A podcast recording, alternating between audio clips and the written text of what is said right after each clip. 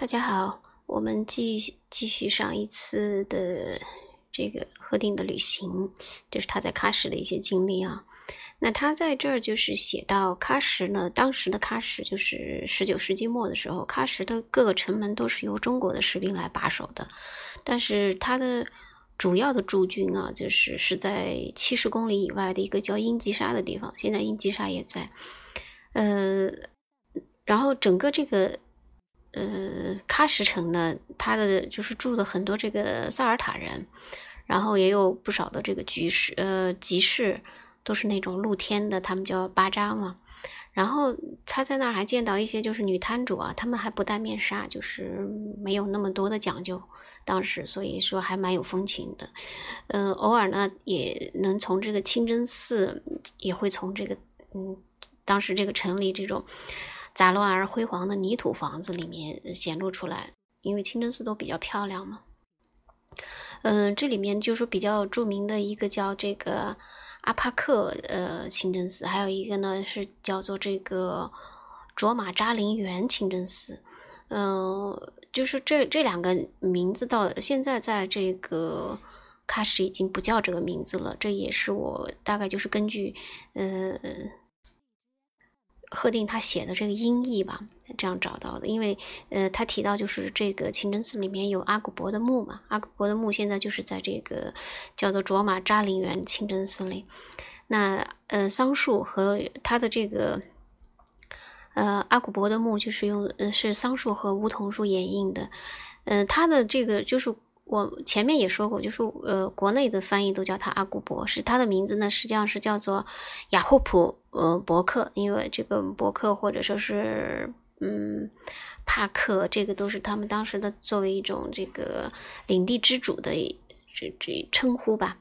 就嗯，当时他是阿古伯，先是被葬在这儿，后来就是中国把这个喀什城占领了以后呢，就把他的尸体又挖出来给烧了。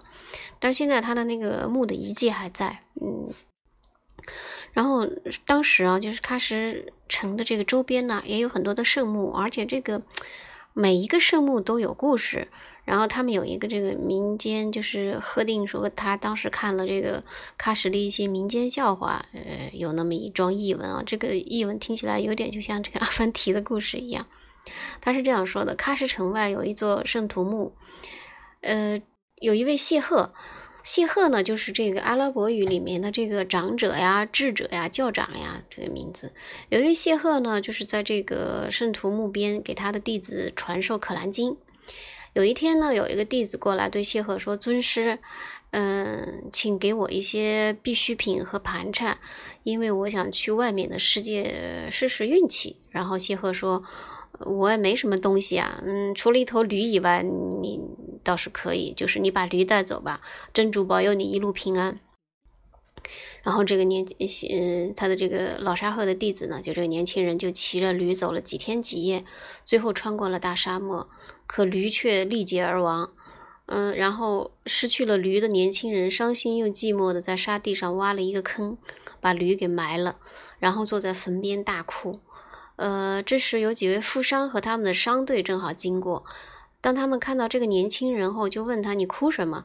年轻人说：“我失去了唯一的朋友，最忠实的旅伴。”几个商人被这忠诚的故事打动，决定在山丘上建一座宏伟的陵园清真寺。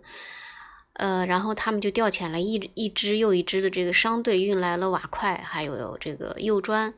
一座有着耀眼穹顶和高耸尖塔的神圣殿堂便在沙漠中伫立起来。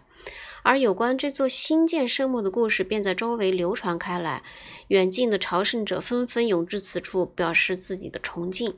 很多年后，喀什的老谢赫也来到了这里，呃，就是之最最最早这个弟子他的师傅。呃，老谢赫见到昔日的弟子，便是这座声名赫赫的圣墓呃的谢赫，就非常的震惊，便问。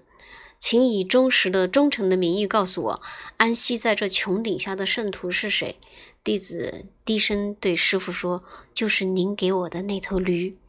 不过，也请您以忠诚的名义告诉我，先前您给我们讲的那个陵园清真寺下面安息的、安息的又是哪一位圣徒呢？”老邪鹤回答说：“是那头驴的爹。”也就讲了这样一个笑话啊，就是他们他们当时就是可以各种名义建一些这个圣墓吧。那在这个喀什逗留了一段时间以后呢，赫定又继续前往这个布哈拉，就是他往呃，就是就他在这个等于说这个喀什转，就是作为他的这个终点，然后他又往往回走了，呃，这样他就呃。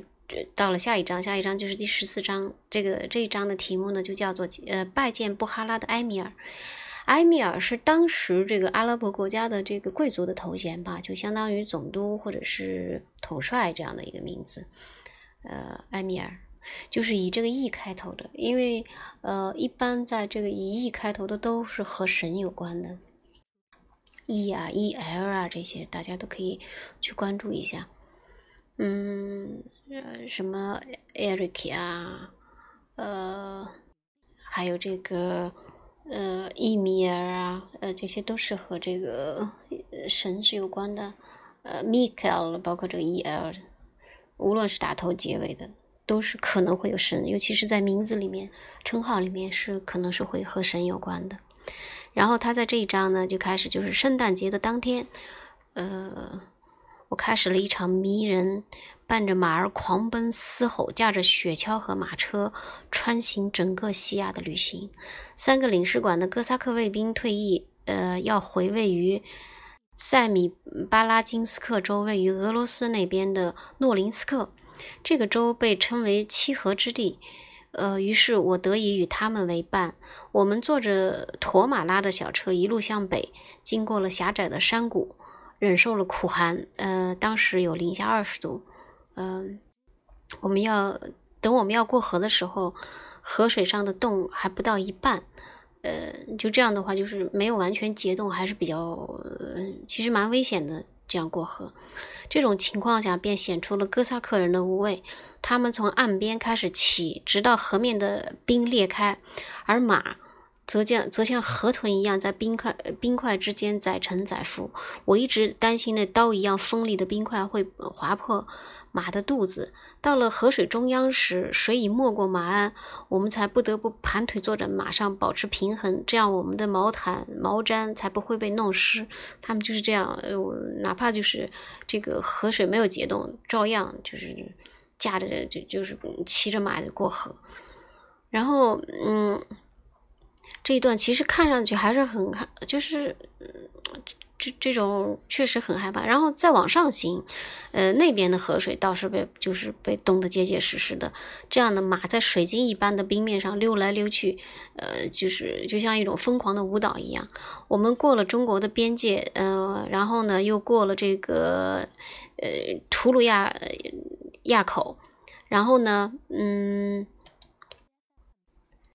应该应该是叫这个图尔嘎特山口，呃，就是这个海拔有三千三百八十米，然后穿过冰洞，嗯，并且被雪覆盖的，呃，恰特尔湖，又经过这个卡什拉巴特山口，这个山口有三千九百三十米，之后来到一座奇幻的山谷，呃，它是那些纵横交错。